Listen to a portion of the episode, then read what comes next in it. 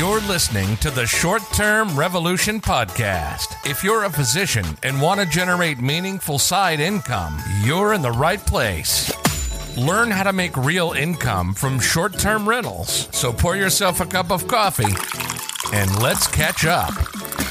Welcome to the Short Term Revolution Podcast. And now, your host, a pediatric anesthesiologist, real estate investor, and now short term rental host, Dr. Chiagozi Fawole.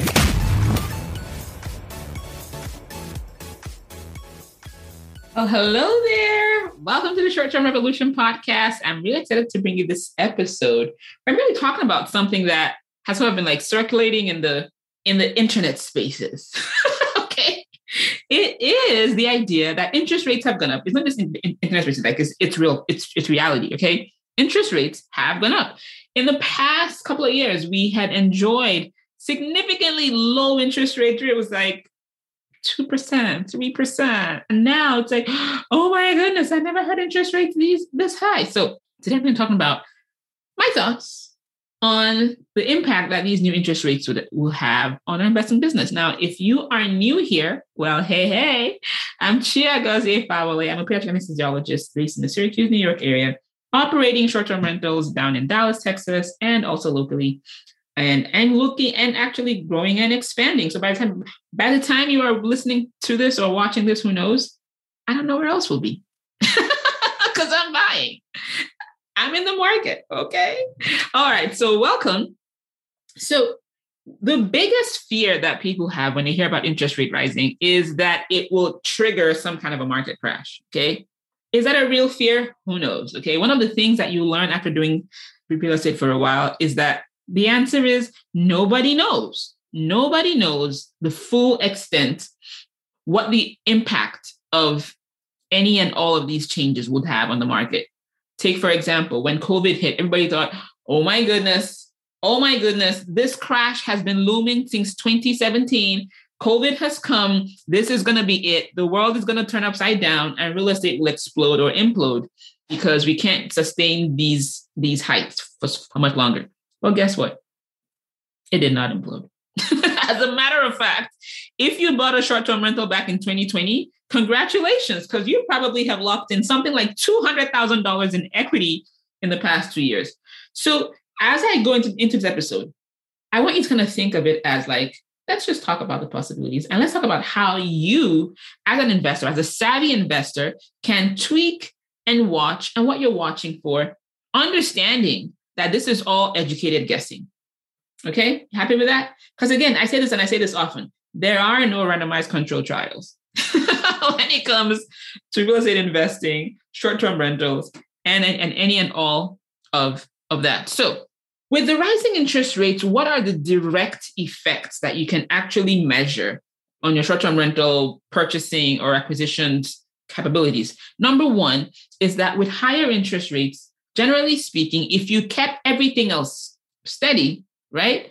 So you kept your down payment the same, you kept your purchase prices the same, with the higher interest rates, now the monthly payments are higher than they probably would have been, say, back in January 2022.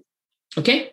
So this is where I'm usually tempted to say, I told y'all to buy this earlier, you didn't. but I wouldn't say that because that won't be kind, right? But honestly, like back in April, I was like, come on, guys, this thing is going up. Get in, get in. Okay. So did I resist that? Ah, I need to not do that next time. Okay, but here is the deal though. You whether or not you bought a property when the interest rates were like 3%, it doesn't matter. It does not matter because you that's already done. Okay, that is past. Spending time in regret does not help anyone. So let's get out get out of the window. Okay. I can sit here and I can say, well, man, I should have bought properties in 2020. I should have bought, I should have, I should have not been buying like, you know, the long term. But the fact is, all things happen for a reason. And at, at, the end of the day, I personally believe that all things work out for my good. Okay. So if I didn't know about short term rentals back in 2020, or I knew about them, but I didn't care about them or listen to them, listen to people who were talking about it, then I was like, please, I don't feel like doing handling guests and all, all that stuff. If you were like me, well, that ship has sailed. So we cannot spend any more time in what could have been, what we should have done, and all of that. We have to now focus and be present in where we are right now and ask ourselves okay, so now that the interest rates are five, six, seven, depending on where you are and what kind of loans that you're looking at, what do I do? Should I buy? Should I wait? Should I, you know, how can I, in the current situation, maximize my opportunity, seeing that I cannot look back and I will not look back? Okay. The first thing there, of course, is like I said, your your monthly payments are higher. So that means that if that in that whole debt to income, if you're if you are getting a second home loan, which is a loan that is, well, it's it's it's a it's a 10% down, and there are even some 5% down loans.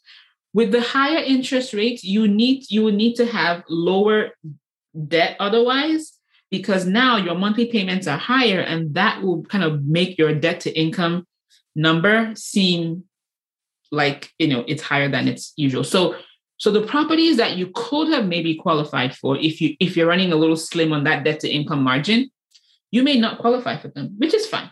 You just go do something else. So now what are your options? If you cannot qualify for a second home loan because of the debt to income situation, right? First of all, you are not alone because lots of doctors, you know, have student loans and all these other things in, in their life. So you're not alone. Okay. Don't even start on that on that treadmill. But you have options. Your options are you can go to other loan types, like the DSCR loan, for example, which is primarily focused on the asset itself. Those asset based lending is what you'll be looking at that doesn't really care that much about your debt to income ratio. So in this case, it will be a purely numbers game, okay? Because they'll be looking at what your monthly payments are, what your monthly payments will be, which will ultimately turn into your annual payments, and making sure that your property can generate at least the mortgage payments for the year. See, there's always a way out. There's always a way out. But the real question for you is not just can you cover the mortgage, because if it was only the mortgage that, that trying to cover, that's a pretty low bar. we don't just want to just cover the mortgage, right? There's a whole list of other things we need to cover, right? And so you want to now run those numbers and make sure that and in spite of the higher interest rate, in spite of the higher monthly payment, that you can still cash flow. What do I mean by still cash flow? That means that after you pay your mortgage, your taxes, your utilities, your Netflix, your cleaners, everybody, that there is still money left at the, at the end of the month. Why do I think this is important? Because I don't like paying for other people to live in a house. Because that's the way I think about it. Like, why would I take money out of my pocket so that you can live a luxurious life in my rental? Doesn't make any sense. It needs to cash flow, please. It needs a cash flow. You're listening to the Short Term Revolution Podcast with your host, Chiagozi Fawole. Okay. So the next question is okay, well, if interest rates are higher, will the market slow down? Yeah, possibly. It'll slow. It'll, I, I think it's going to slow down a little bit.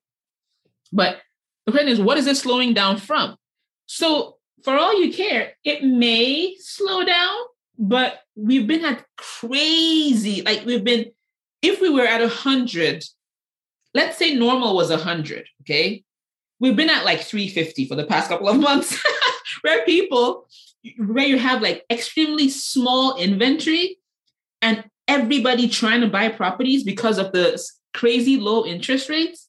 So people are getting like 80 offers on a property and getting $80,000 above asking. Well, who knows? We may come down from 80K above asking to 50K above asking. Is that a slowdown? I guess you can call it a slowdown, right? Will this trigger an absolute crash of the market? Like I said, I don't know. And nobody can actually tell you that, yes, absolutely it will.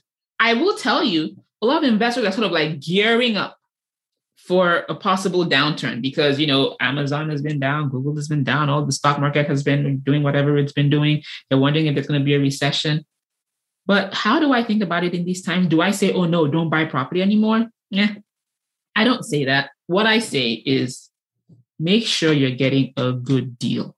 Okay, and if you don't know how what a good deal is, you need to come join us in Territory Mastermind or one of our programs because you need to know your deal is a good deal. Like you need to be talking to people about your deal, and people are like, "What? You got that? Whoa!" Right? You need in this this market is not one where you just buy a me too property. This is not a market where you just buy a property and like, ah, I just felt like adding something to my portfolio, and that house looked good down the street, so yeah, I did. No, this market, it, like investors are on edge, and who knows? By the time you listen to this episode, for all you care, something may or may not have, have declared itself. Things may have changed because things are changing so fast these days. So I don't put a pause because I have learned that when I put a pause, I could be completely wrong. But when you operate and invest based on principles, okay, even if there's a market downturn, you at least know that you bought a good property a property that is worth holding through a downturn. Yep, that's what I'm talking about. Okay. And here is why I say that I'm not putting a pause. Because in 2017, I put a pause on buying multifamily because I thought the cap rates were too low. I was like, nah, this Rochester cannot sustain a 6% cap rate. now, some of you listening to this are probably like, 6% cap rate? Where did you find that? Right? Because now people talking about cap rates in the ones. And I'm like, what? What? And listen, if if any of that just, just like went way, way ahead, that's okay. This is, this is not a multifamily podcast, so don't even. But the point I'm trying to make there is that at the time, if I found a property with those numbers that I had back then, now it'll be gone in seconds because people will gobble it all up. Those were what we what what I can now maybe even call the good old days, and I thought they were bad because I had come in at a different time. So I'm saying all of this to say, in real estate, you kind of have to work with what is in front of you. You have to work with what is in front of you and adjust your strategy, kind of play a nice little dance, okay, based on what you're seeing in front of you. Okay. So to even put this in better perspective, we are not at all time high interest rates. If you pull up a chart of interest rates over time in the United States, you will see that we're still nowhere close to all time high interest rates. So I don't want to be the bearer of, it's not like doom and gloom, but interest rates could still go higher. Okay. And this could even be the time to get in versus who knows, a year from now, two years from now. Now, will the market change as interest rates go higher? Maybe, maybe, but you don't know. So, what am I trying to leave you with? I'm not going to leave you with, with, with, a bunch of I don't knows or we don't knows. And so we don't know what to do. No, we may not know exactly what's going to happen in the next month, two months, three months, one year. But what we know is that when we buy property, good property in great locations, right? In places that will have almost I don't want to use the word intrinsic demand because that's probably not really that much of a thing, but understand what I'm trying to say. Right? Places that almost like drive themselves, okay, where you can stand out of the masses. That is how you hedge your bets against inflation, against rising interest rates, and all of that stuff. You want to make sure that you're able to cash flow. And heck, what goes up usually comes down. okay it may take a while so you may need to if, if if it gets out of hand you may have to ride out you know ride things out but th- these are the times for for getting fixed interest rates if you can get them. So if i had an option right now to do a fixed interest rate versus something variable i will pick something that is more fixed than variable at this time because i don't want just the craziness okay? This is also i mean these are also the, the times like i said you don't want a Me Too property. If you're buying a property right now, you should ask yourself, like, what about this property will make it stand out so that if in the event that there's actually a recession, people will still book my place because it's a good place. Right? Okay. So those are just a couple of thoughts that I thought to just, you know, leave you with. Also think about your exit strategy. And what do I mean by exit strategy? I mean, can you run the property as a long-term rental if push came to shove? Okay do you have bandwidth in your own personal finances if for some reason you didn't have to you like your your, your property did not get as booked as you would have liked. It's a possibility okay? So we're not here to sugarcoat things and make it seem like it's all, you know, fun and roses or whatever. But here's the thing. If you sat on the sidelines and did absolutely nothing because you were afraid, I can tell you one thing for sure is that you may actually end up missing out like you've probably already missed out from the from the boom of the past few years. The only way to participate in the booms when they happen is to already be in the market. Okay.